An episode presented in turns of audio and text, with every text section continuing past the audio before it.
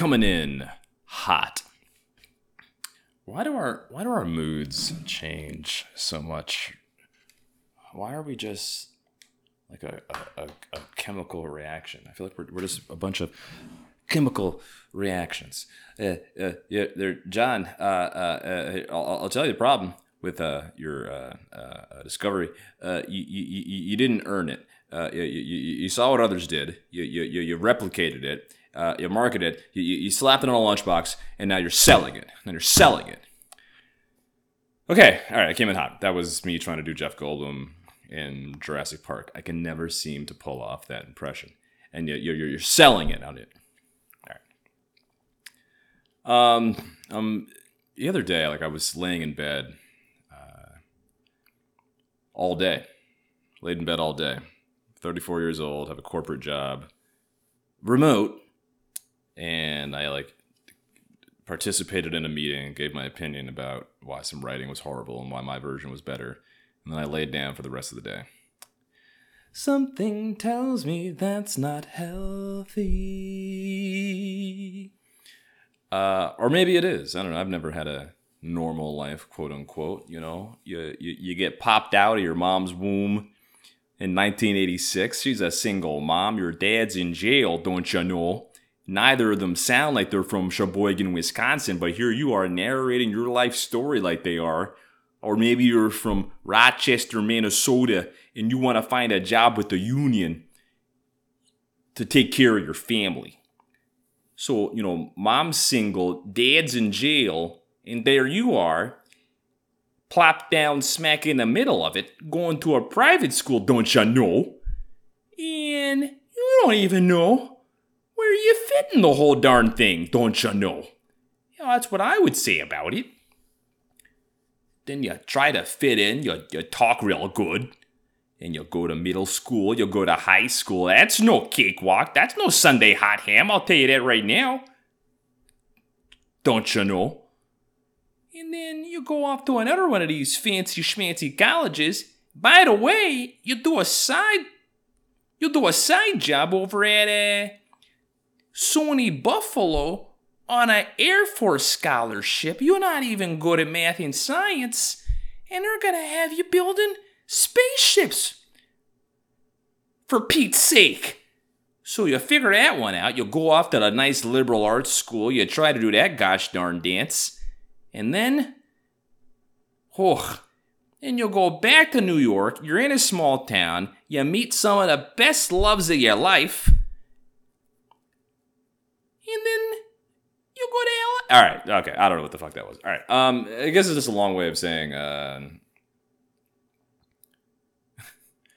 the word struggled is on my screen right now and i'm looking at that and it has nothing it's not like some notes that i wrote uh, it's a video that i was watching why steve mcqueen and dustin hoffman struggled and hated working with each other on the set of papillon papillion papillon that's a dennis miller all right okay guys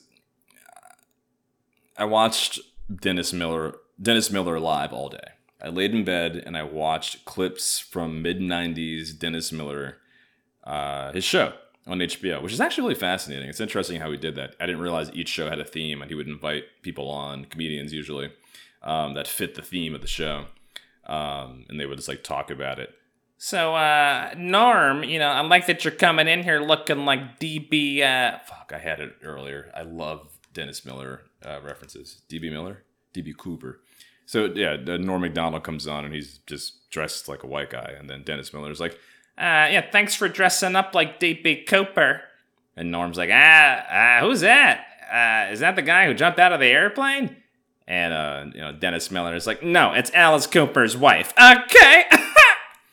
uh, I fucking love Dennis Miller. My goal is to be the black Dennis Miller, and uh, that's why we're here uh, doing this right now guys, this is all over the place and I apologize, but something tells me you're enjoying it. Um, yeah, it's, you know, I'm trying to normalize my life. I'm trying to find normal because my life is chaos. My life has been chaos. It's chaos. It's chaos. And I know people say that my life is a struggle. My, like, my life is literal. I could do anything tomorrow and it wouldn't fucking matter. You know, I could I could pack my bags and go to Dubai and it that life would go on. I'd still have a job for a little while, I'm sure. Uh, most of my interpersonal relationships wouldn't be affected. It's just like it's it's a crazy thing where there's like not a lot of consequences to your actions. Uh oh, Duval starting to understand how serial killers work. Uh, I watched that Richard Ramirez um, Night Stalker uh, Netflix thing. Uh, Natasha, who listens to this podcast, she's a girl who like I'd marry. Um, just gonna slip that in there, um, but not yet. I'm not ready. I need some more adventures in my life, but not a lot more. Just a few more. Just one more. Anyway, um, I was watching with this friend from college, and uh, there's something about that alienation that serial killers usually have, and obviously I have a lot of, and I always get scared when I watch serial killer things. But I just I'm too lazy to be a serial killer. I don't have the kind of energy. As I just said, I laid in bed all day. I don't know how many serial killers were six. I'm not even successful at being a serial killer. How about that? Uh, or I wouldn't be successful. I haven't killed anyone. I'll be clear here. Uh, I really hope these aren't the tapes y'all use in fucking uh, the Netflix the Netflix documentary about me. But beneath the surface and in plain sight, Culpepper would elucidate everyone to the behavior that lay beneath. I don't know. Uh, but alienation is at the root of everything, and I, I think it's really fascinating how people underestimate that. I was walking out of my apartment the other day to get coffee because that's really the only reason I have to leave my apartment. And this uh, this white devil was a this white girl was playing ukulele. I, I, shit you not. This white girl was playing ukulele in the common area patio um, in my apartment. Honestly, it actually looks like where Riggs lives in Lethal Weapon 2. No, where the South African girl looks lives in a Lethal Weapon 2. Uh, one of those types of apartments to paint a picture. Uh,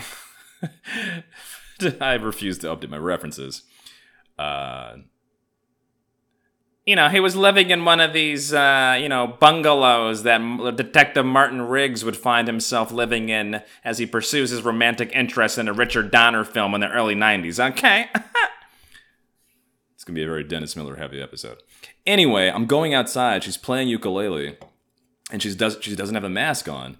And I'm like sliding mine on because this is a police state that we live in. And I'm with the mask, but still, it feels, it robs you of something when you put one on. And she like, She like scurried away. She like raised her shirt and like looked away from me and like nearly dropped her ukulele to like obscure her face because she didn't have the mask on.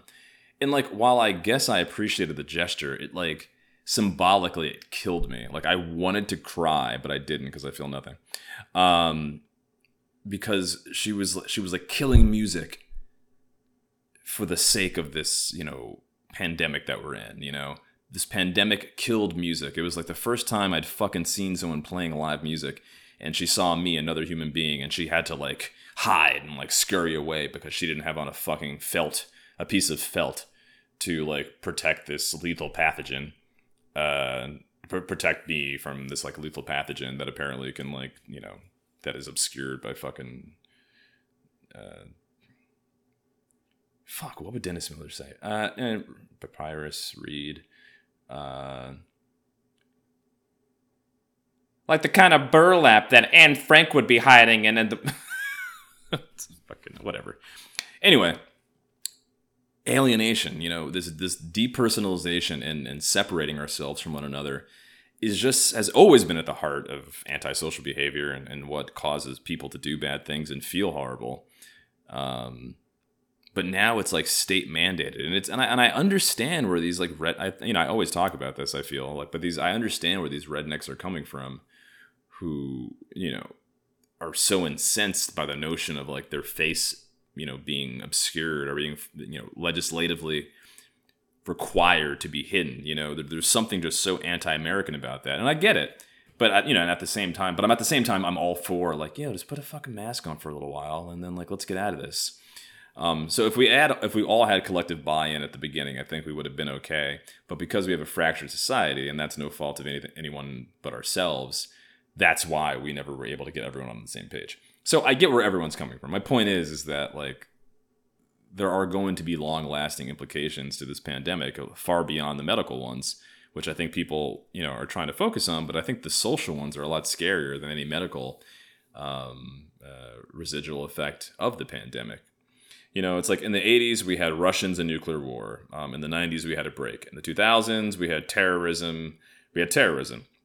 In the, in the, in the 2010s, we had a break. Now we're in 2020. I think viral pathogens are going to be this new thing that the powers that be are going to be are going to use to control us. And that's not conspiratorial. It's in their interest and it's in the nature of governance to have a mechanism by which they control us, which is fear. You know, Hunter S. Thompson wrote his his last book was Kingdom of Fear, and it was written in the wake of the September 11th, 2001 attacks. And it's the same thing, you know, whether it's Russians, whether it's terrorists, whether it's a virus, there's always an invisible boogeyman that our government is going to use to control us. And that's not a negative conspiratorial thing. I think you need in a very complex. God, this is really getting real, getting real uh, bunker in Wisconsin. But hey, I'm sure plenty of my racist Trump supporter fans uh, dig what I'm saying. My point is, is that there is a consequence for everything. And I think I started this podcast by saying serial killers have a lack of consequence. I don't know. There's some fucking good point that I'm making here, but I'm not aware of it right now. Um, yeah, you got to look at the other side. It's not just wear a mask and that's for the best entirely. No, you know, there there is, you know, in in in 2003, like we all thought terrorism was like a real deal and like I guess it was, but was it? You know, how many major attacks happened after 2001? Like there was a dude with a truck that nobody talks about. He like ran over some people in Midtown. We don't really fucking remember that or care about that. Uh, but we do have the we have the Patriot Act now. You know, we have you know a surveillance state that did not exist prior to 2001. So you know, yeah, wear a mask and you know let's all get tracked. You know, as we get vaccinated and stuff. But like, if you don't think that the CIA and oh god, this is really really one of them episodes. Anyhow, I don't know. Just fucking the ukulele girl. It made me sad. You know, I wanted her to keep playing music, but music is now illegal and the existential implications of that cannot be under- understated. Whoo! Yeah, we're cooking here, guys. We are cooking. Don't you know? Oh yeah, we're gonna go have some Sunday hot hams. There was a, a Wisconsin woman that I stay with, and that was her thing. She's like, "Okay, well, don't you know? I'm gonna go to the gym. You go do what you want to do, but we're gonna have sun." It's my life is strange. I went to go live with a fucking woman off of the internet in Wisconsin. Like, what? She almost like beat me because I didn't like Inglourious Basterds. Like we were watching. I always, I, always talk about this, but it was just so horrifying and traumatizing. I was in another. I was in a, ostensibly a stranger's house. I didn't like the movie she was watching, and her energy was so violent. She was like a tall bitch too. She was like six one. Um, you know I like them. uh, I don't know. Going back to the, the masks and the alienation. So I think later that day I went to the supermarket and uh, you know there's like the uh, plastic, you know, plexiglass partition. The guy had on surgical mask, face shield, and then plexiglass partition between the register and me. And he's like, and uh, you know, and like it's a really it's a it's a hacky joke. It's an easy joke, but I wasn't joking. I didn't hear what the fuck he said. I was like, come again. He said, I was I was like, oh yeah, no paper. He's like, sorry, the plexiglass, it's hard to hear. And then you know, everyone now when you're in public has that weird hushed tone because they think the louder they speak, the farther the virus will travel. Which scientifically, I'm sure makes sense. But like, if we're two feet away from each other and we're yapping for an hour and a half, eating our fucking ceviche and martinis, like we're gonna get it. You know, either either you're gonna get it or you're not. Uh, but so everyone, you know, you're in a super yeah, no, let's get the uh, Montepulciano. Um, yeah, and the uh, the vegan dumplings. Yeah, I think Sarah is a vegan, so we'll get the vegan dumplings for the party. And it just has this annoying hush that, again, the existential implications of that are just eerie to me. You know, no raised voices. Raised voices are illegal because the science ministry determines that loud voices make the virus travel farther. Like, come on, you tell me you can't see that? Um, so anyway, I was at the supermarket and then I was like, "Yeah, I know it's really hard to fucking hear sometimes." And like, I, you know, I was just speaking in a normal tone, and this girl behind me like laughed because it's just weird. Like we're all just kind of going along with this new social construct that we haven't really analyzed or considered the implications of, as I've said at nauseum uh, for this episode. Okay. Pause here, guys. Take a drink. Yeah, I'm drinking what of it? Where are we at, guys? My life is Ulysses. That's what it is. That's what it is. My life is Ulysses. This is wandering fucking dude who's trying to get home one day, but some niggas in his mom's house. my dad, there's just a bunch of niggas in my house now, and I'm just like, I gotta knock the arrow, the the bow, in order to like reclaim my throne and shit. It's like, oh y'all niggas can't you niggas can't knock this bow like Ulysses can. So, would really like these motherfuckers to. Let's hang out in the Bronx. Let me have my grandmother's house. That's, I mean, I don't know. I had a nice long conversation. Also, like analyzing where my friends are at too. It's just like I think I have one very good friend left, uh, Brian. But even and I, I mean Brian, I'll just I mean we talked about this last night, but like in order to hang out with Brian, I gotta like sit six feet apart from him, you know, in his backyard, like we're fucking uh uh like a 60 like a 60 minutes interview with a fucking foreign dictator. Uh that's what it feels like and it's just like your best friends in the world you can't even get close to. Um so yeah no the whole thing's a mess. And like you know i don't want to like see people like that. But then my other friends uh i don't know it's just like you know we change and like most of my friends have a significant other and you know you can't underestimate how that changes them or you. Um and for better for worse you know i think my buddy brian's a great example of like how a significant other can help build you and kind of uh you know inspire you to get shit done or um, at least just be in the environment of something you know positive. Um, growth, change, positive growth, positive change. But I have other friends who are in situations and I'm like, they're clearly not happy or there's just something dark about it. And, you know, you kind of become sort of the um, conduit to kind of help them uh, mitigate the fact that they're not happy. And I don't want to be that. Like, I don't want my, my, my wandering and my meandering to be sort of like a analgesic for their choices that are not. I'm trying to be careful here. I don't want to. uh, I'm not talking about Brian. Brian's great, and so is his his woman. His uh, God, she's not gonna like that. Uh, I am an individual, not a woman. All right, Brian, never let her hear this. Uh, is this why she doesn't like me, motherfucker? Turn turn this off. Go to bed. um, but yeah, you know, it's like I don't know. I'm I'm the perpetual sort of traveling bachelor, and it's not something. It's not like a badge of honor that I wear, but it's just the nature of who I am and what I'm trying to achieve. Requires a a uh,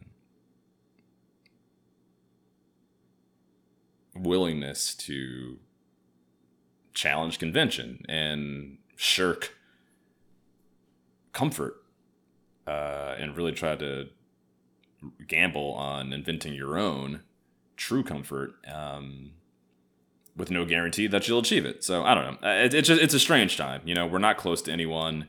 We we weren't really close to people before socially and technologically, and this pandemic is doubling down on that. And now more than ever, you have to fight to really sort of analyze what intimacy and, and closeness and love is with other people. Um, because a lot of people already have some version of it, even if they don't believe in it, even if it's sort of paper thin, even if it's superficial, even if it's this, I, I'm dating somebody because I'm dating somebody, or I'm marrying somebody because that's the thing to do. Um, there are many people who don't even have that. You know, they don't even have the option to marry someone they don't love or be with someone they don't like. Um, I'm not drunk. I had I have like two hard seltzers here. Um,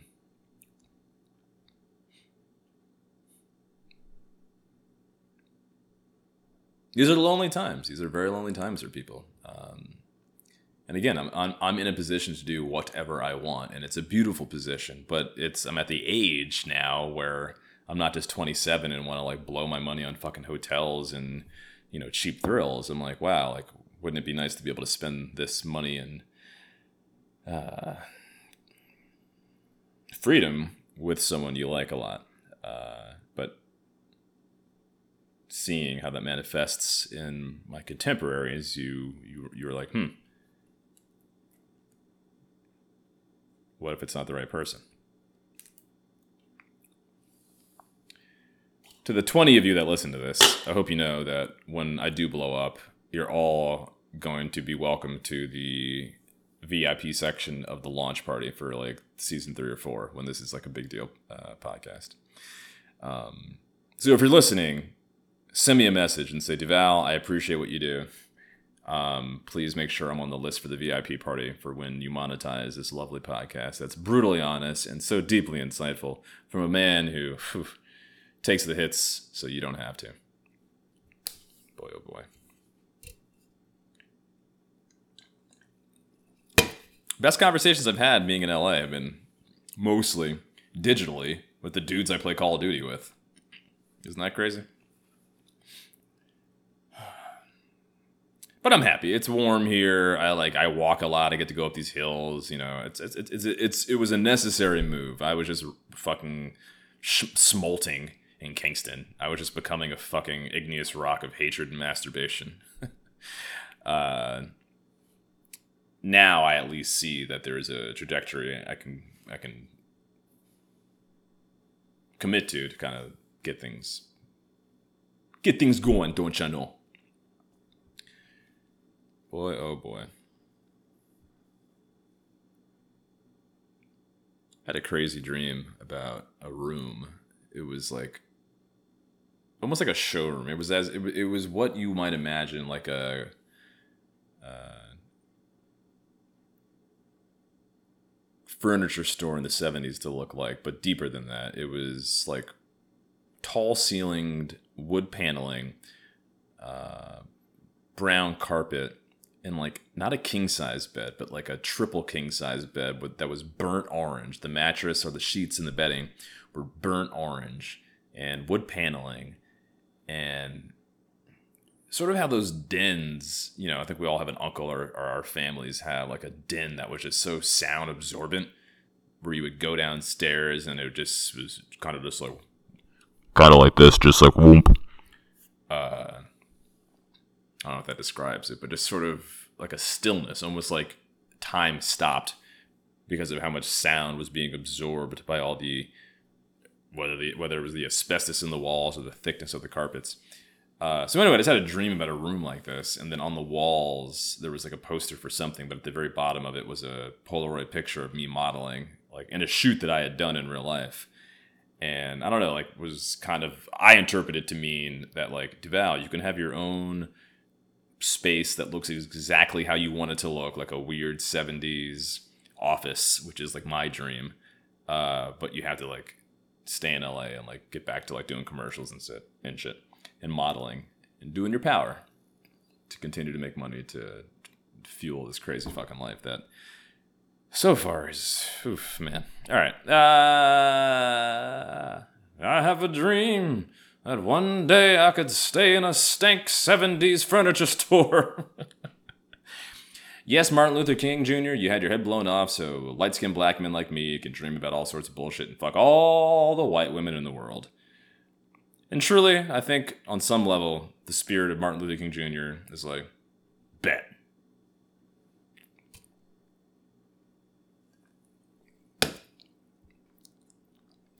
Be honest. Be truthful. I don't see a lot of Latinos at Black Lives Matter protests. I feel like it's white women and, and black people. Latinos are like, hey man, we're just trying to stay in the country. You all making a lot of noise. Hey, oye, olale. What you doing, man? All right, that's just racist. Okay, that's an edit. But I don't know how to delete that, so I'm just going to leave that racist part in. It's not. Mexicans hate black people. That's another thing, too. But okay. Daddy's had a little too much hard kombucha. Duval, you, you, you, you embarrass me in front of my friends and the children hate you. Hey, you don't talk to me like that, sweetheart, okay? I work very hard, okay? I sit in front of a computer, I tell my truth, and I drink hard kombucha, because that's the only thing that keep me centered, okay, Pepe? You don't talk to me like that. Uh, I don't tip because of slavery. I'm going out a lot and like I'm paying five dollars for fucking uh, dude, shitty black coffee, and then like another five for like a mediocre almond croissant. And then they're like, "Oh yeah, and a tip, please, sir." I'm like, "Here, here, here, here here's the here's uh, uh, uh, the dehumanizing legacy of uh, slavery is still manifested in the transaction we're experiencing right now. So, um, as a matter of fact, you need to give me two dollars back a slavery tax. Wouldn't that be a bitch? That'd be awesome if there was a slavery tax. Just two dollars back for black people. Okay, look, I'm Joe Biden, and here's the deal, Jack. Corn pop Jack. All right, this is retarded. Okay, I'm drunk. Um, I'm not drunk. I'm just tired. I'm n- hey, I'm not drunk, okay? I'm tired, okay? I work all day, every day. All right, we covered a lot of shit here, guys. Uh, friends are changing, and the relationships are going to define those friendships. Uh, uh, the depersonalizing and alienating nature of the pandemic will be long lasting, and it's up to us to sort of fight to remember what it means to be physically and emotionally close with people. Because if we leave it up to the powers that be, uh, we won't. And that's about all I can remember from what the fuck I just ranted about. So, hey guys, until next time, take care of yourselves and each other. Dun, dun, dun.